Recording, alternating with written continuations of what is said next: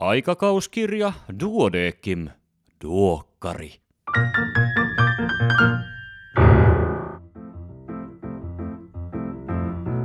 Tämä on numero 19 vuonna 2019. Minä olen Kari Hevossaari, Kandi. Tervetuloa mukaan. Ihan näinä päivinä on Aleksis Kiven ja suomalaisen kirjallisuuden päivä. Ei ollut Aleksiksella helppoa toimia suomenkielisenä ammattikirjailijana 1800-luvun Suomessa. Hän kun sattui olemaan ainoa alallaan ja kriitikotkin lähinnä dumasivat ja lyttäsivät. Juha Hurme on kirjoittanut aiheesta loistavan näytelmän Making of Lea, jossa Aleksis ja jengi yrittävät saada ensimmäistä suomenkielistä näytelmää ensi-iltaan. Kantaesitys oli keväällä Komteatterissa Helsingissä ja lisäesityksiä on vielä marras- ja joulukuussa. Suosittelen vahvimmilla mahdollisilla kehun sanoilla. Toivon todella, että kyseinen näytelmä löytyy piakkoin mahdollisimman monen suomalaisen kaupunginteatterin ohjelmistosta, niin että sen näkeminen ei vaatisi visiittiä pääkaupunkiin.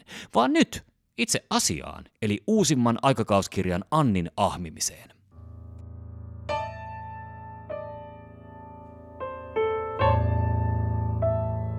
Pääkirjoitukset. Suomeen tarvitaan perinataalipsykiatriaa. Perinataalipsykiatrialla tarkoitetaan raskaana olevien ja viimeksi kuluneen vuoden aikana synnyttäneiden äitien mielenterveyshäiriöiden hoitoa. Perinataali-aikana useimmat naiset kokevat suurimmat aikuisiän muutoksensa ja jopa joka viides sairastuu mielenterveyshäiriöön. Vaikka synnytyksen jälkeistä masennusta on tutkittu perinataalisista mielenterveyshäiriöistä eniten, raskausajan masennus on jopa sitä yleisempää ja tärkein synnytyksen jälkeisen masennuksen riskitekijä. Hoitamattoman mielenterveyshäiriön vakavimmat seuraukset voivat olla äidin itsemurha tai lapsen vahingoittaminen. Suomen neuvolajärjestelmä toimii hyvin, mutta Perinataaliajan mielenterveyshäiriöiden hoitoa on tarve tehostaa.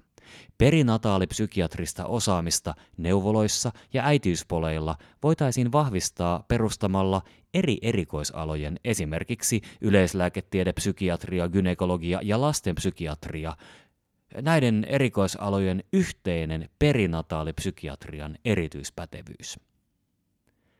SNOMED CT apua potilastietojen hyötykäyttöön. Sosiaali- ja terveysministeriö päätti kesällä 2018 liittyä International Health Terminology Standards Development Organization eli IHTSDO-yhdistykseen. Se on ei-kaupallinen terveysviranomaisten yhteisö, joka ylläpitää ja jakelee SNOMED CT-nimistä lääketieteen ja muun terveydenhuollon käsitejärjestelmää. Tämä käsitejärjestelmä ei suoranaisesti näy lainkaan kliinisessä työssä, mutta Periaatteessa sen pitäisi auttaa tietojen siirtelyä potilastietojärjestelmästä toiseen siten, että tietosisältö säilyy samana.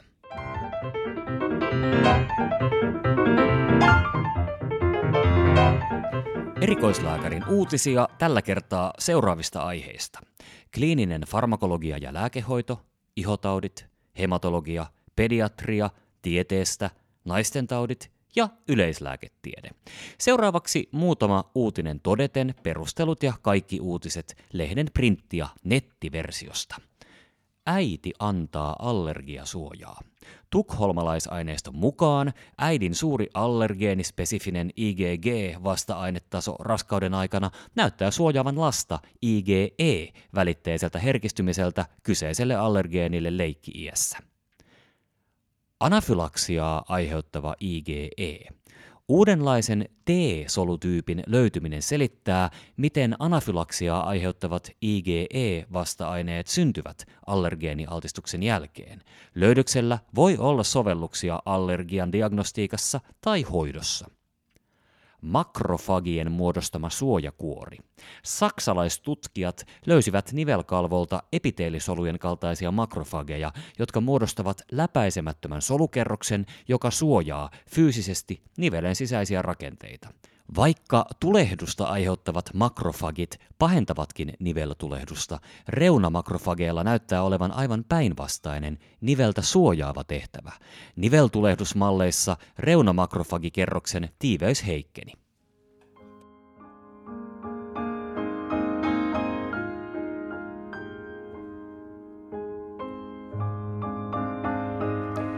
Vuorossa katsausartikkelit. Tämänkin kertaisella numerolla on teema, se on syöpäseulonta.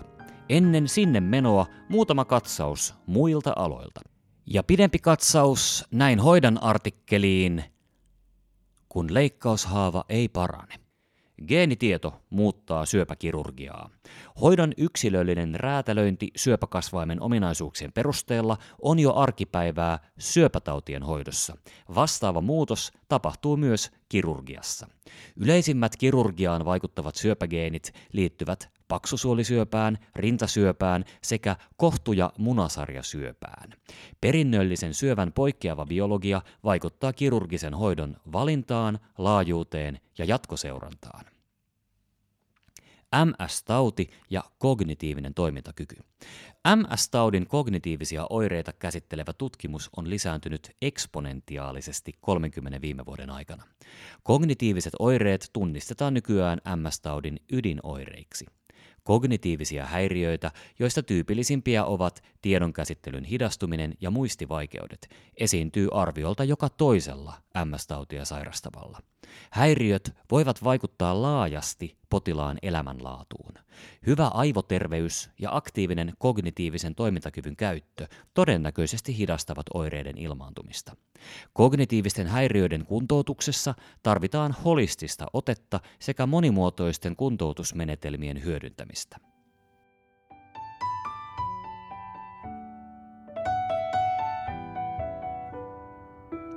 Sitten pidempi katsaus näin hoidan artikkeliin, kun leikkaushaava ei parane.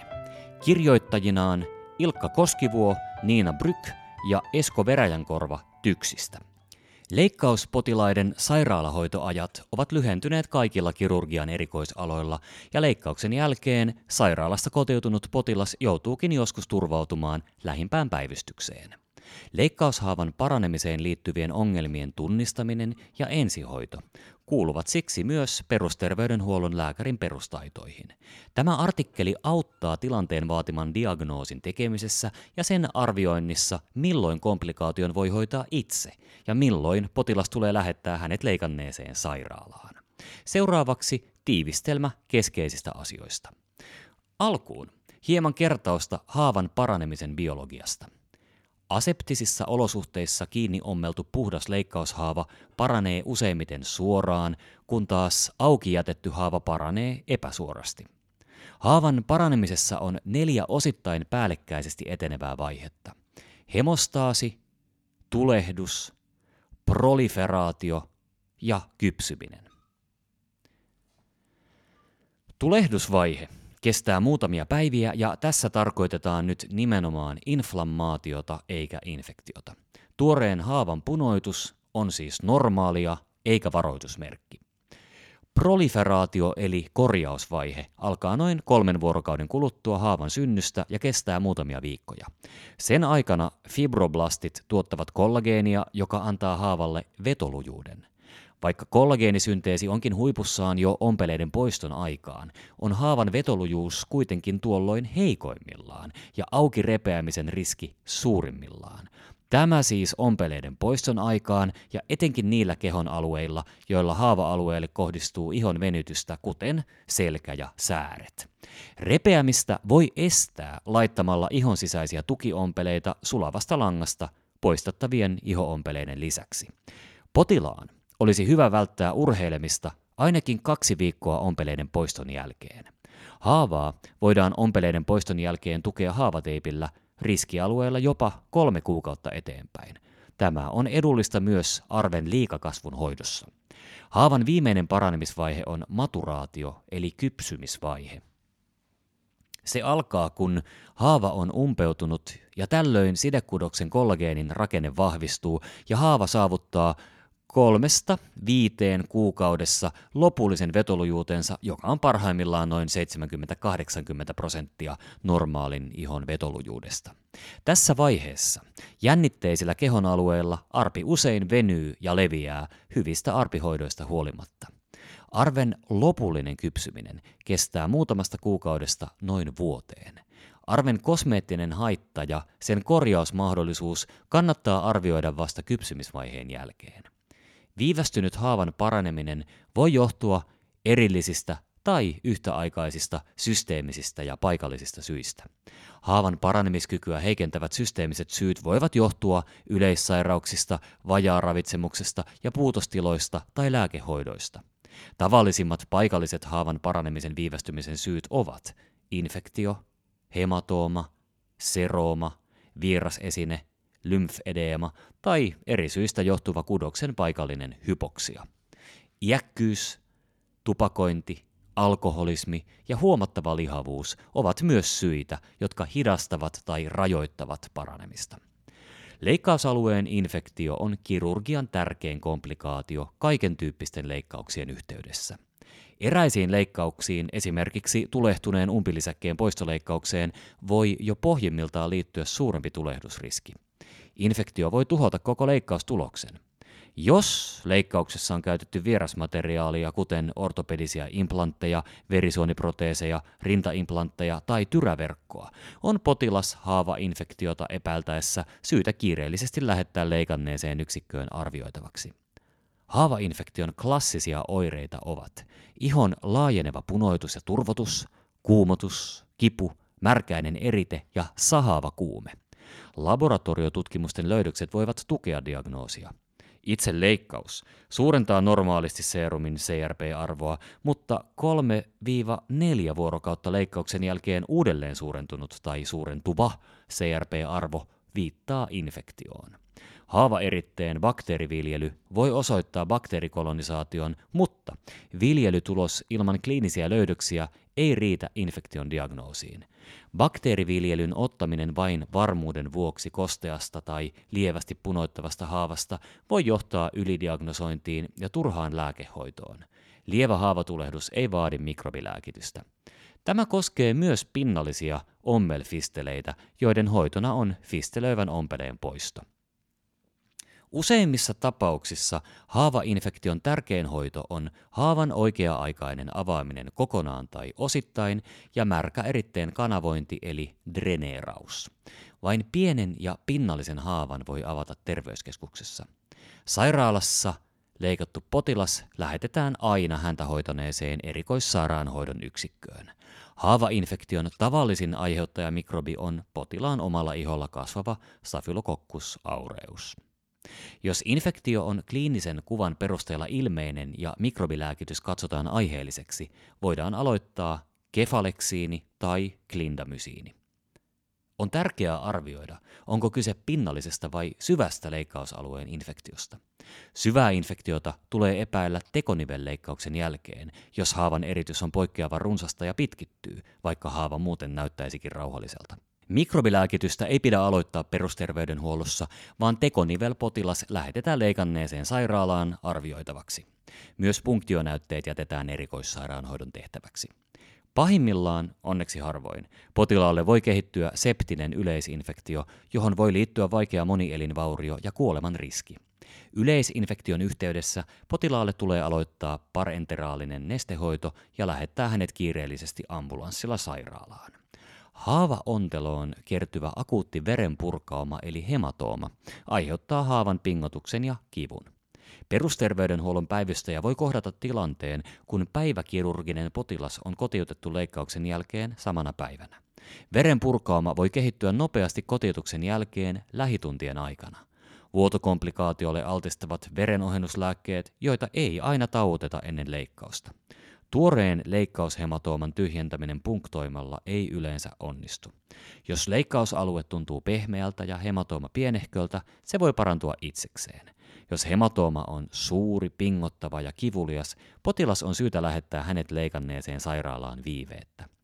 Hemoglobiinipitoisuuden mittaaminen on suositeltavaa, jos tilanteeseen liittyy suuremman verenvuodon riski, esimerkiksi verisuonikirurgisen tai vatsaontelon leikkauksen jälkeen. Lyhytkirurgiassa potilas kotiutuu usein haavadreenin eli laskuputken kanssa. Potilaalle opetetaan sairaalassa dreenin säiliön tyhjentäminen ja annetaan ohje ajankohdasta dreenin poistamiseksi omassa terveyskeskuksessa.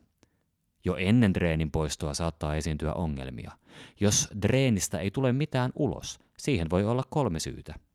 Dreenissä ei ole kunnon imua, dreeni on tukossa tai haava ei enää eritä. Dreeni poistetaan katkaisemalla sitä kiinnipitävä ommel, minkä jälkeen dreeni tulee ulos kevyesti vetämällä. Jos dreeni ei irtoa, vetoa voidaan varovaisesti lisätä, mutta liikaa voimaa ei tule käyttää. Jos dreeni ei irtoa lainkaan, tulee ottaa yhteyttä leikanneeseen yksikköön. Dreenin poiston jälkeen haavaonteloon voi kehittyä kudosnestekertymä eli serooma. Serooman oireena on leikkausalueen kivuton, fluktuoiva pullotus. Serooma ei nosta kuumetta, ellei se ole infektoitunut. Pullottava serooma hoidetaan tyhjentämällä se punktiolla. Leikkaava yksikkö antaa ohjeen siitä, missä punktio tehdään. Potilas lähetetään sairaalaan, jos serooman lähistöllä sijaitsee implantti tai muu vieras esine. Hoitamaton serooma voi infektoitua. Tällöin päällepäin mitättömän näköiseen seroomaan voi liittyä yleisoireita ja kipua, ja siksi anamneesi ja kliininen tutkimus ovat tärkeitä. Jos syntyy epäily serooman infektiosta, potilas lähetetään hänet leikanneeseen sairaalaan. Auki revenneen haavan eli haavaruptuuran hoito ja sen kiireellisyys riippuvat monesta seikasta, kuten haavan iästä, puhtaudesta, koosta, repeämän laajuudesta ja potilaan sairauksista. Ompeleiden poiston yhteydessä tai nopeasti sen jälkeen tapahtuvan repeämän taustalla on usein jokin altistava syy, kuten hematooma, huono verenkierto, infektio, paine, hankaus tai potilaan aliravitsemus. Auennut leikkaushaava on aina infektioportti. Potilas tulee lähettää leikanneeseen yksikköön viiveettä, varsinkin jos leikkauskohteena on ollut vatsaontelo tai nivel, tai jos leikkauskohteeseen on jätetty vieras esine, kuten verkkoimplantti tai kiinnitysmateriaalia. Haavan repeämän hoidossa on mietittävä, tarvitaanko uusinta leikkausta haavan sulkemiseksi vai annetaanko haavan parantua sekundaarisesti paikallishoitotuotteiden avulla. Aina uudelleenompelu ei edes tule kyseeseen, vaan kirurgisen haavan hoito muuttuu kroonisen haavan hoidoksi. Haavan uudelleen kiinni ompeleminen edellyttää yleensä haavan reunojen leikkaamista, jolloin vanha haava tehdään kirurgisesti tuoreeksi ja puhtaaksi leikkaushaavaksi. Leikatulle potilaalle voi aina tulla komplikaatio. Osa komplikaatioista voi olla ennustettavissa riskiarvion perusteella, mutta joskus Komplikaatio voi syntyä odottamatta täysin perusterveelle potilaalle tavallisen puhtaan rutiinileikkauksen jälkeen.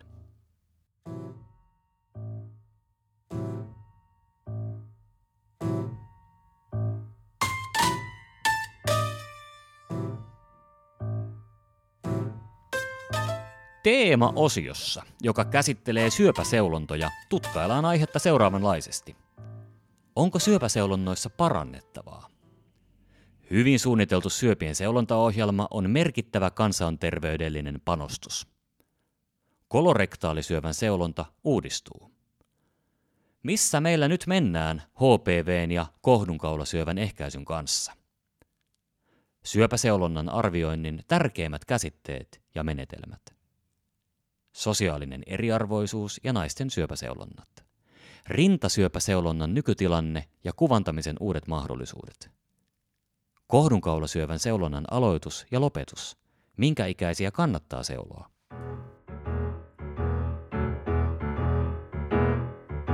Näin hoidan osiossa myös diabetespotilasleikkauksessa. In Press-artikkeleita seuraavanlaisia. Liitännäissädehoito vähensi eturauhassyövän biokemiallista uusiutumista. Varhainen elintapainterventio suojaa silmänpohjia. Ja psykopatian neurobiologiset juuret. Tämänkertaisena vinkkinä spasmaavat sepelvaltimot ja kohoava pallean kaari, jonka voit kuunnella omana podcastinään tästä samasta fiidistä. Sitten on seuraava.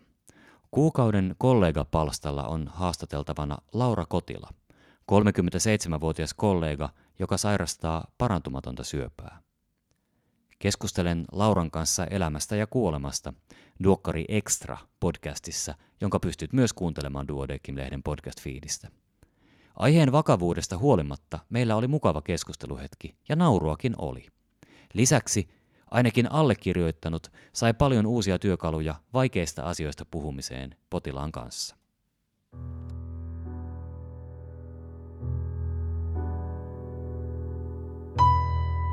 Siinä kaikki tällä kertaa. Kiitos kun kuuntelit. Toivottavasti olet viihtynyt tämänkertaisen ja muidenkin Duodekim-lehden podcastien parissa. Jos olet aina kuunnellut Terveysportin kautta, kehoitan kokeilemaan myös muita kuuntelukanavia, koska niiden kautta voit kuunnella podcasteja työmatkalla, lenkillä tai missä tahansa, missä puhelintasi mukana kannat. Ja näitähän ovat yleisimmät podcast-appit, eli kaikista iPhoneista löytyvä podcastit, kaikille laitteille saatavat iTunes ja Spotify sekä lukuisat Android-puhelimien omat appit. Hakusana on Duodekim-lehti ja sitten hunaja alkaa virtaamaan korviisi. Vaan nyt, voi hyvin, ensi kertaan asti. Iro, s'il vous plaît.